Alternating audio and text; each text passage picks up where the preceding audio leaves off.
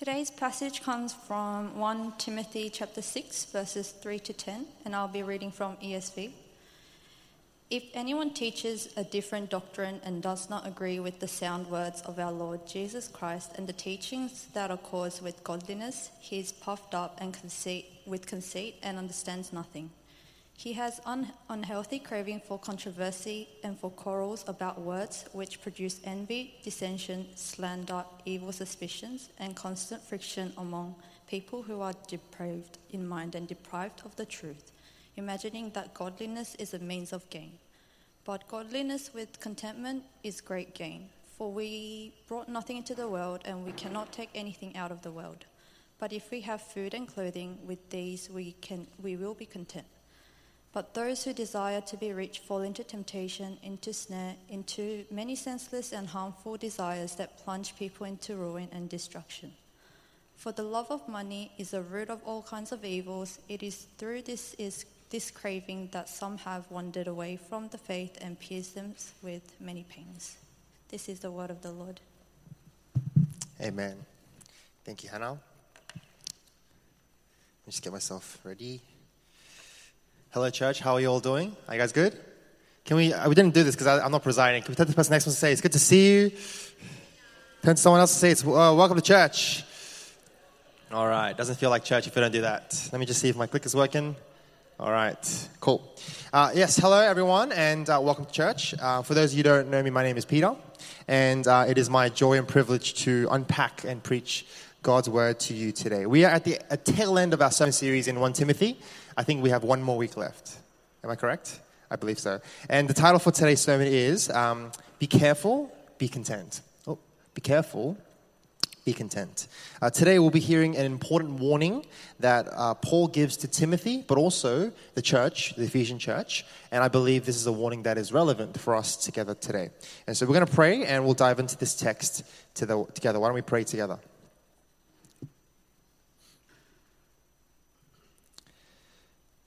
Father, we thank you for your love and grace shown to us most perfectly in the Lord Jesus Christ. That though we have much or little in this world, in Christ, we as Christians can know that we indeed have everything that we need. And I pray that this would be the conviction and understanding of our hearts, that we would so highly treasure knowing you and having salvation in you, that all the other riches of this world would pale in comparison. Again, we know that we cannot muster these convictions up ourselves, and I know I there are no words I can speak to try and transform hearts here today.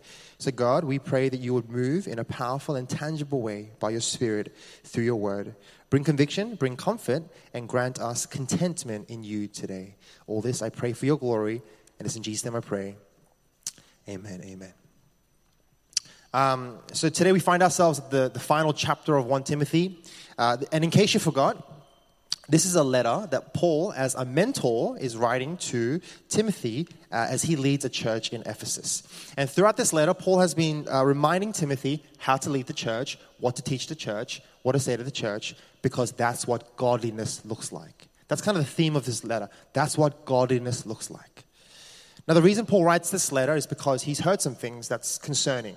Um, he's heard that some people have been coming into the church and teaching funny things. And he's heard that the church has been flowing down a slightly, you know, unhealthy path. And so this letter is Paul trying to bring the church back kind of within God's ways by telling Timothy, this is what you need to lead, uh, this is how you need to lead, and this is what you need to teach. And we see that actually in um, the verse before our passage today. Uh, Timothy, uh, Paul says, teach and urge these things. Teach and urge these things. Now, these things, probably talking about the things that we will talk, look at today, but also the things that he's talked about all throughout the letter so far. Essentially, he's trying to remind Timothy, as the leader of the church, to guide this church in the right path. Now, it is important that we understand the gravity of Paul's concerns for this church. Uh, Paul is convinced that if this church is not careful, uh, they could fall. He's convinced that the church could stumble and it could be led astray if they're not careful.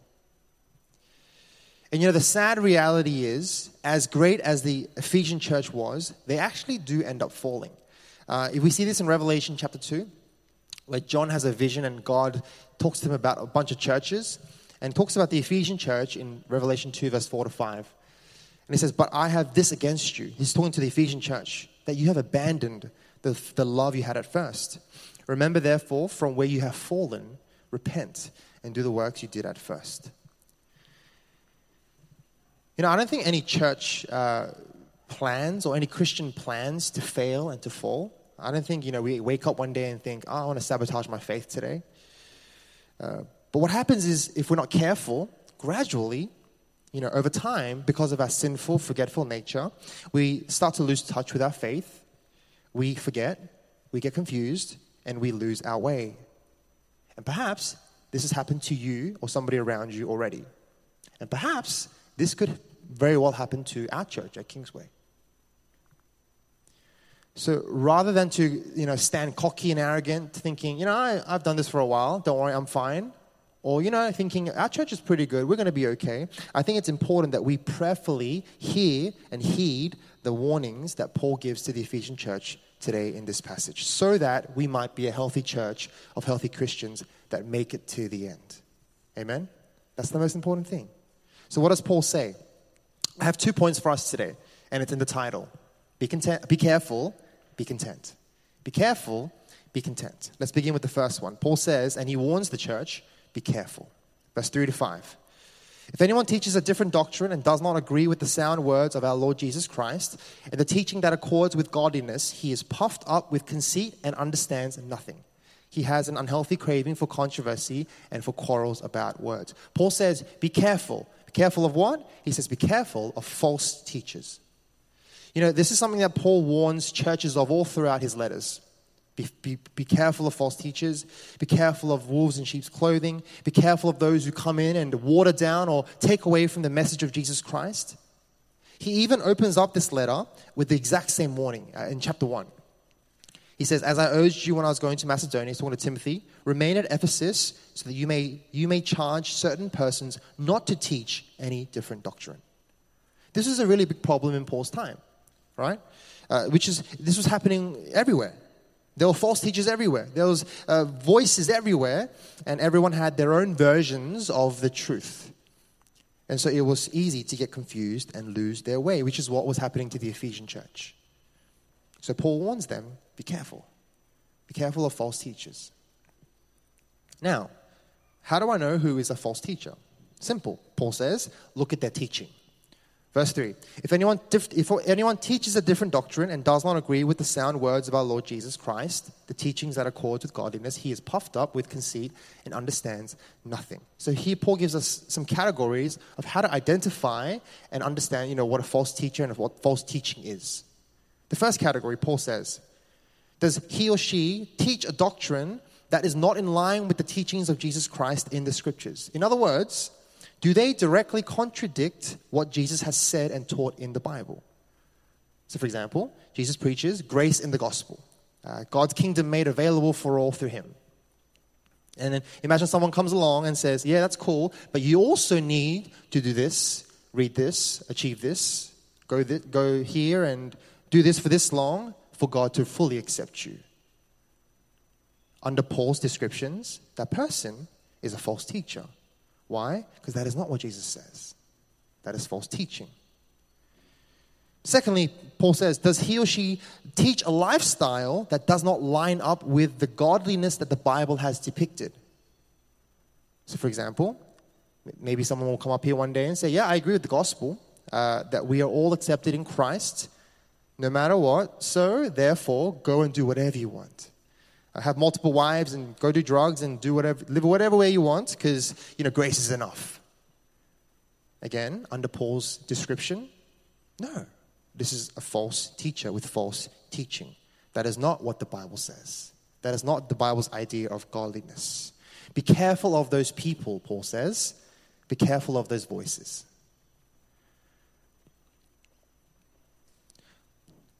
Verse 4, Paul continues, He, the, the false teacher, is puffed up with conceit and understands nothing. He has an unhealthy craving for controversy and for quarrels about words. So, this is Paul just kind of giving us ways to identify what to be careful of, who to be careful of. These are a few more details of false teachers. He says the false teachers usually they're proud, they love creating controversy, You know, so you might hear them say things like, let me tell you something you've never heard before. Let me tell you why everyone you've heard speak to you is wrong. Let me teach you a new gospel. They love wielding their intellect and knowledge of words to impress and persuade people. It's interesting. Paul said Paul says that false teachers are usually quite well spoken and they're clever. But Paul says in their hearts they understand nothing. They may know a lot, they may be smart, they may have amazing rhetoric, but they understand nothing in their hearts. They have a big head and a big mouth, but they don't understand anything in their hearts. And so they are dangerous, he says. So be careful. Be careful. Be careful of anyone who comes to you and teaches you a doctrine that is not what God says. No matter how smart or impressive they may sound, uh, they do not understand who God is. That's what the, this passage is telling us today.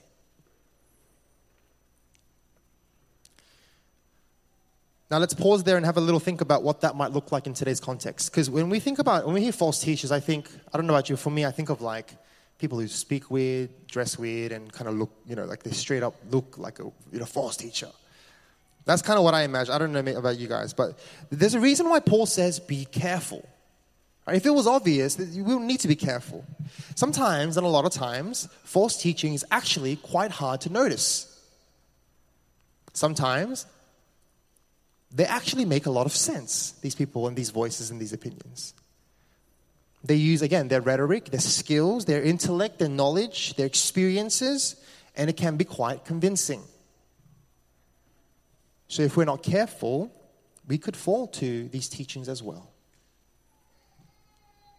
Now, false teaching can come from anywhere, not just up here. Uh, it can be within the community. I think when you're speaking to one another after church, in the, in the things you share and the convictions and the values you share, uh, something that is not in line with the Bible may come out. It could happen in our growth groups as we share our thoughts and convictions. It could happen in our ministries. If there's a, a rogue ministry leader who wants to, you know, go his own way, do his own thing, it could happen amongst our friends. It could happen within our families. And of course, it could happen on the internet. And so we need to be careful. We need to be careful. There is so much noise out there, more than ever before, so much information, which is helpful sometimes, but also dangerous. Now, I'm not saying let's be ignorant people who don't listen to anyone, uh, who don't research, who don't read, who don't go seek out the truth. No, I think we should read, we should research, we should go seek out the truth. But what I am saying is it is important and helpful for our faith and for the health of our community that we are careful together. Careful of the preachers we listen to, careful of the kind of facts that we draw from online, careful to hold firm our biblical convictions and godly doctrines that we find in the Bible, that we may not lose our way. And that is why I believe we try our absolute best to keep the Bible and keep God's word at the center of everything that we teach and do here at Kingsway. That's why, as much as we can, when we come to verses like this or anywhere in the Bible, we try and go kind of verse by verse and try not to, you know, take away from it. We went, we went through some uncomfortable topics the last couple of weeks, topics about gender roles, uh, money, and widows, and things like that. And I, I'd like to think that we didn't shy away from saying what the Bible says because it is important to us that we stay true to the doctrines outlined for us by God in His Word. And anyone or anything that draws us away from living out God's ways and living out God's truths, we believe today's passage is telling us is a form of false teaching. So we ought to be careful. We ought to be careful. And if we are not careful, Paul says, verse 4 and 5, it can produce these kinds of things. Says, which produce envy, dissension, slander, evil suspicions, and constant friction among people who are depraved in mind and deprived of the truth, imagining that godliness is a means of gain. Now, I don't want to go into detail about every one of those toxic traits, but I want to highlight what Paul says here when he says, people who are depraved in mind and deprived of the truth. This is what happens when we fall to false teaching. We are deprived of the truth and we're depraved in our minds. And what Paul is saying is when we have been led astray from what's true, deprived of the truth, and therefore come to untrue convictions, depraved in the mind, when we depart from God's words and God's ways, falling, fall, falling to false teachings, this is the result. One of the first things that we do is we place ourselves at the center, imagining, as Paul says, that godliness or living for God is actually for a means of gain for me. It, it, it's for my benefit, it's for my happiness. And so we start to live with these priorities with me at the center, and not God.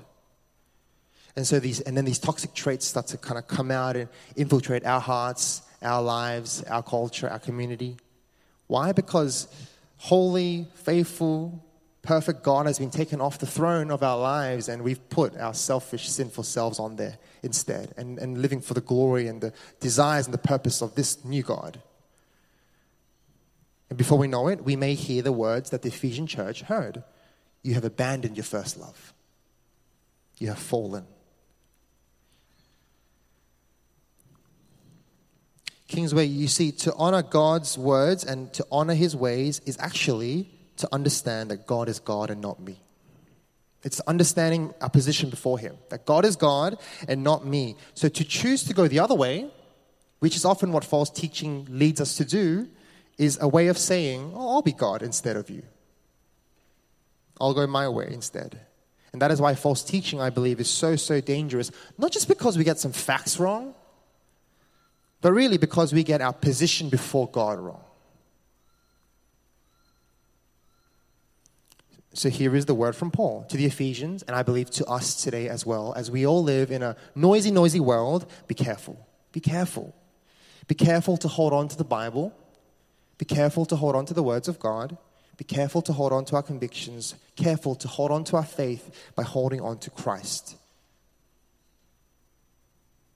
And let us be careful careful to filter out the many different voices we hear every single day opinions, truths, values, teachings that come our way. I mean, the reality is we spend more time away from church at work amongst non Christians, probably, than we do here at church with Christians. So the voices and the opinions and the, the values that come thrown at us is we, we, it's more of that than, than this.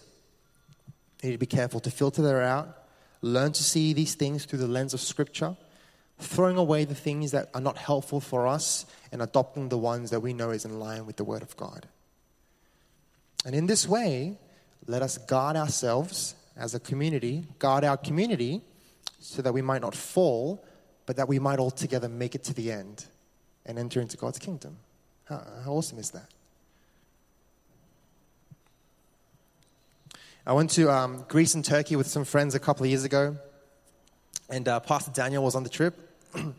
and if you know Daniel, he's a, he's a smart guy and he knows a lot of things. Um, but one of the things he loves is history. He loves history. And so during the trip, because um, you know Daniel helped mainly organize, um, we would visit a lot of monuments, museums, and things like that.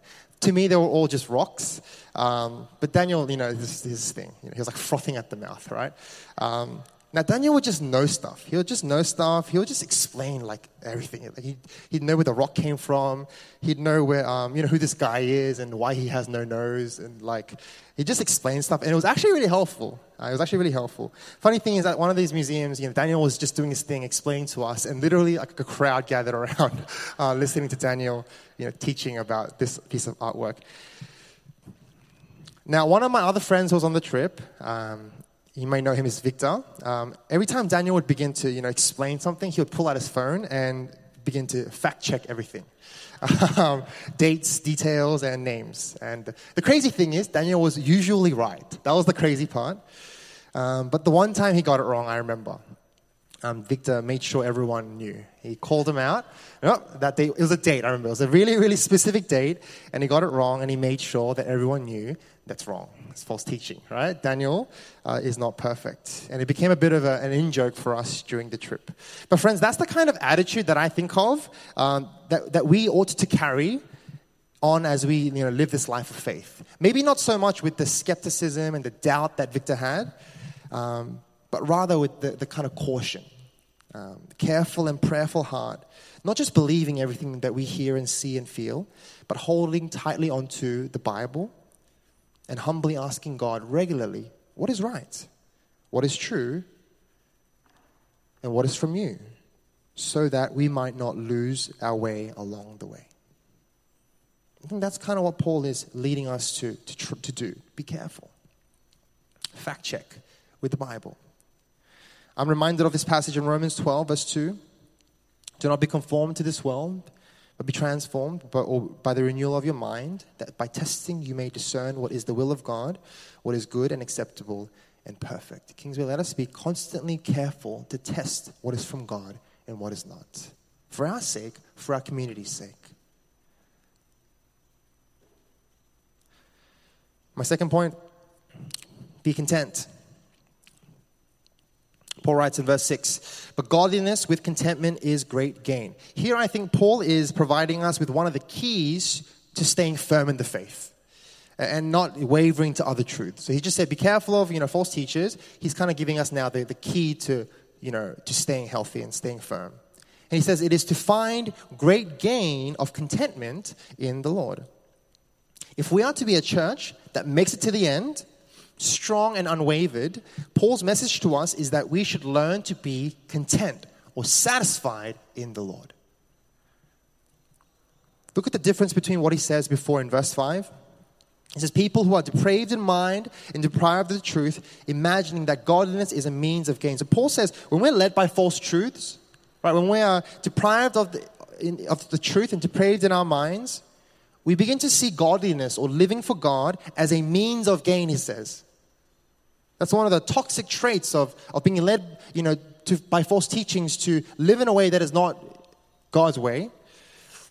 We start to see godliness as a means of gain. What can I get out of this? What can I get out of this? Why? Because I'm at the throne. What rewards will God give me? Maybe He'll bless me with wealth and health. Perhaps He'll make me happy He'll give me this blessing. Maybe He'll give me a special provision. In other words, we are left unsatisfied with God and, look, and left looking for these extra means of gain. But here in verse 6, Paul says, in contrast, but godliness with contentment is great gain. It is great gain. There is no reward to look for because the contentment or the satisfaction that we should find in the Lord, that is the reward. There is the, that is the great gain that we can find as Christians. And that is the key to staying firm and steady in the faith, which is to recognize what we have in the Lord and to be satisfied, fully understanding what we have when we say we know the Lord and we have salvation.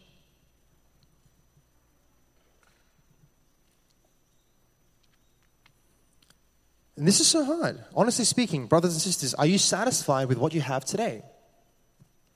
In other words, if, if God stopped right now and uh, He stopped giving you new things, no new promotion was guaranteed in the future, you aren't going to have that house upsize you're planning one day down the track, that relationship you're waiting for isn't going to happen, and, and all you know that is that all you have from now on is Jesus Christ, the gospel, and the promise of salvation. Is that enough for you? Is that enough to bring you out to church to worship every single week? Open up His Word to praise and to live for Him? And the answer to that question will reveal the problem with our hearts. Now, if I'm honest, I'm not satisfied. I know I want more. I know I am waiting for more. And I know when I ask myself that question, I say, I don't think so. It's not enough for me. I can't say with you know 100% confidence that Christ is all I need today. But again, that's the problem. And that's why I'll keep looking for means of gain. That's why these false teachers' teachings start to sound enticing and tempting to me because of my heart. That's why I'm tempted to hear out the truth of the world. That's why I'm tempted to love the things of the world because I'm not satisfied. And to that, Paul is saying, here's the answer. And it's, you know, it sounds almost too simple, be content, be satisfied, find satisfaction in the Lord. He says, For we brought nothing into the world, and we cannot take anything out of the world. There's nothing you can keep anyway. This reminds me of the story of Job. Um, you may know the story of Job. Job is a rich dude, he has a lot, blessings, faithful, great Christian, and um, he's tested. He's tested by having literally everything he owns taken away from him his health, his wealth, his friends, his family. And to that, he responds like this Job chapter 1, verse 21 Naked I came from my mother's womb, and naked I shall return. The Lord gave, and the Lord has taken away. Blessed be the name of the Lord. Wow. Could you say that? In the midst of tragedy, in the midst of loss, could you say that? That is someone who understands contentment in the Lord, who understands that he's not entitled to anything, but he understands he has God in his life still. And so he is, he, he's worshiping God. I'm also reminded of Paul's words in Philippians chapter 4, verse 11 to 13. He says, Not that I am speaking of being in need, or I have learned in, for I have learned in whatever situation I am to be content. I know how to be brought low, and I know how to be abound. In any and every circumstance, I have learned the secret of facing plenty and hunger, abundance and need. I can do all things through him who strengthens me. He's writing this from jail. Again, the words of someone who understands contentment. This is a response to another church is trying to bless him with like finances and stuff, and he's like, I don't need it. He's in jail, but he's like, I don't need it. I'm content. With plenty or with little, he's able to rejoice and trust in the Lord. Do you, do we have that kind of con- contentment in the Lord today? And if you listen to that and think, well, you know, it's not realistic, I think that the attitude is the problem. Why, why can't we want that? Why don't we want that kind of satisfaction? Brothers and sisters, the message is clear. We should, we need to have that kind of contentment and satisfaction in the Lord if we are to stay firm and healthy in our faith. We need to seek after it, ask for it, want it. If we are to stay firm and healthy in our faith. And the good news is, God is kind. He doesn't just leave us without blessing. Those things I said before, I mean, they may very well may happen, you know, future career and relationship, whatever. But I, I truly believe God is, you know, looking out for us. He wants, he, you know, He loves us. He wants, you know, to bless us. He is a kind, loving Father. He is a good, good God. He cares for you and I. And so we can know and trust that He will take care of us, which is why I think Paul writes this. But if we have food and clothing, with these we will be content. We will have all that we need in the Lord. He's pointing to another passage in Matthew where Jesus preaches. So, this is kind of pointing to that, that sermon. Jesus says in Matthew 6 So, do not worry, saying, What shall we eat, or what shall we drink, or what shall we wear? For the pagans run after all these things, and your heavenly Father knows that you need them. I, I find so much comfort in that, those words. Your Father knows that you need them. But seek first his kingdom. So, but get your priorities straight. Seek first his kingdom and his righteousness, and all these things will be given to you as well. Contentment in the Lord can be found when we know His great love for us, when we understand His commitment to us, and when we trust that He will indeed take care of me. He can and He will take care of me. And honestly, we see this most clearly expressed in the gospel message the message that tells us that God the Father sent his Son, Jesus, to the world to be hated, rejected, and killed. And he did this because of his great love and commitment for you and I. And he took care of our greatest need. You know, we think of all the needs that we have, we're praying for and ask. He took care of our greatest need, our sin. He gave us salvation from sin. And he has granted us the greatest gain a place in his kingdom forever. Will not such a God take care of your food, your future, and your life? I believe he can, I believe he will. So we can find contentment and satisfaction in him if we know who he is and what he has done for us. We can be satisfied in the promises that we know that we have in Jesus today because we can trust that He's a God that, that looks out for us. And then we too will be able to say those words godliness with contentment is great gain. That is my gain.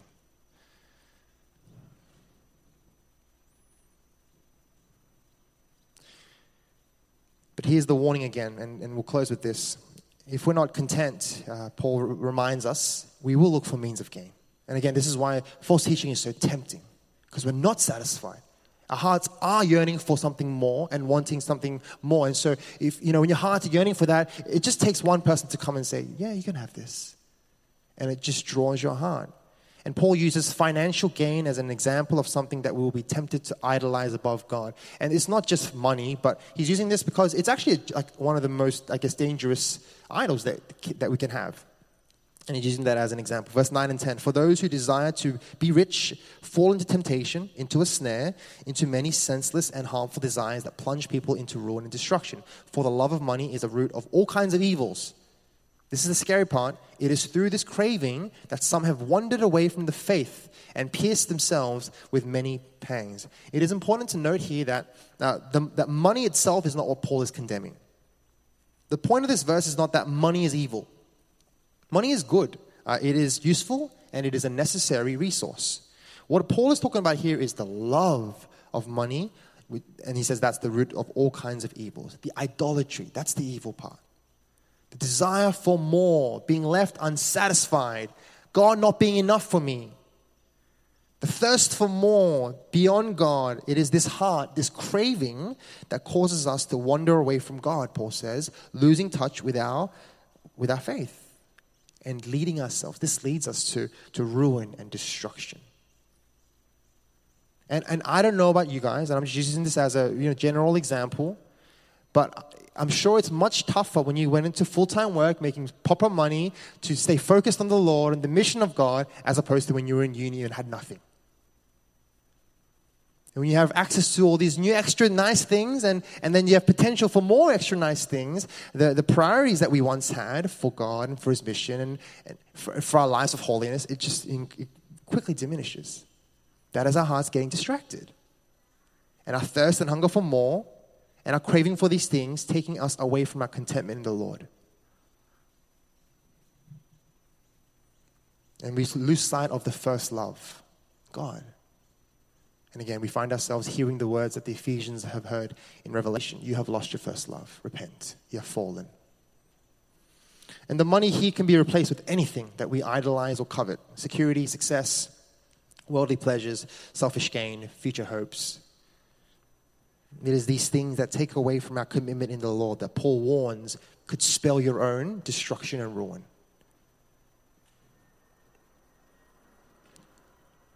What is it for you in your life? And I, I know you know, even though I may not know, what it is that distracts you from your contentment and satisfaction in the Lord. I know this is not how God works, but I often like to tell myself don't wait for God to take that away before I come to Him and seek satisfaction in Him. Let us fight for contentment in the Lord. Fight to find satisfaction simply in knowing Christ, in knowing that we have salvation through Jesus Christ. Kingsway, let us find contentment in the Lord. Let us come before God in prayer and ask that we might understand to a deeper measure all that He is and all that He's promised us so that we might know how to revel and celebrate simply in the knowledge that I know Jesus and I'm bound for God's kingdom. And I know that's not something that we can just kind of make happen by trying really hard. We need to pray. We need to pray. I don't know about you, as I listen to verses like this, I can't help but reflect on, you know, my faith when I was a lot younger, during uni when I had a lot more time, I had a lot less resources but the passion and energy that I had and the time and commitment that I gave, and, and obviously time and time doesn't necessarily mean you know commitment, but sometimes it does. As opposed to kind of the energy and the passion and the love and the fire that I have now, it's it makes me sad sometimes, and it makes me think I've been so distracted. I've become so distracted. I'm not satisfied with Christ alone. So I need to pray for my heart. I want to close with a passage that, that I really love, and um, I think quite, it sounds quite similar to today's text. It's in Hebrews 3. You may have heard it before. The author writes Take care, brothers, lest there be in any of you an evil, unbelieving heart, leading you to fall away from the living God. But exhort one another. Do it together. every day, as long as it is called today, that none of you may be hardened by the deceitfulness of sin. For we have come to share in Christ, if indeed we hold our original confidence firm to the end.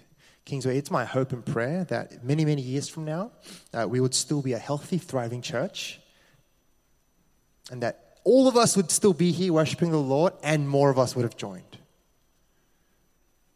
But if, if experience or history tells us anything, because I, I wanted the same thing five years ago. And I can tell you right now, there are people that were with us, worshiping alongside us, serving with us, that are not with us anymore. Makes me incredibly sad, but that is the reality. So let us be careful. Let us heed and hear the warnings of Paul in this passage today. Let us be careful, for there are many voices out there in the world, and the enemy, the Bible says, prowls to kill, steal, and destroy. Be careful. Clenching on to God's word, fact checking everything, like Victor did. And let us learn to be and fight to find contentment and satisfaction in the knowledge of Jesus Christ. If there's a if you see find your heart yearning and desiring for more and finding you know discontent in god because of the material things in your life pray against that. And pray for the strength and the conviction to be able to say christ is all i need. And if we do these things i, th- I think we'll be okay. Amen? Why don't we uh, pray together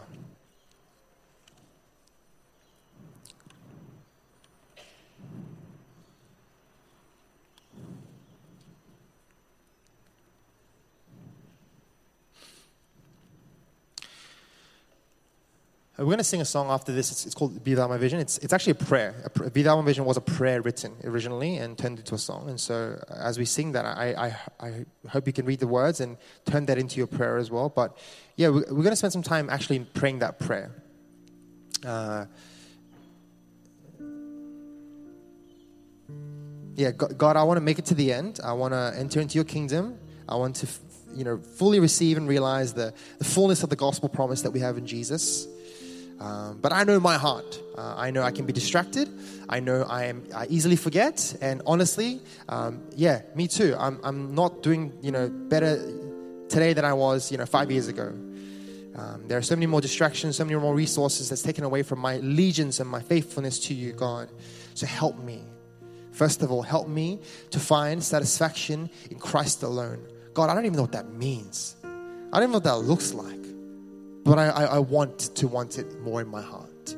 That I just find Christ enough in my life. Even if there are fires or tragedies or tribulation that were thrown my way, that knowing that I have Christ uh, is enough for me and I can still worship and still raise my hands in those seasons. I want to be that kind of a Christian. Help me, Lord, to find contentment in you.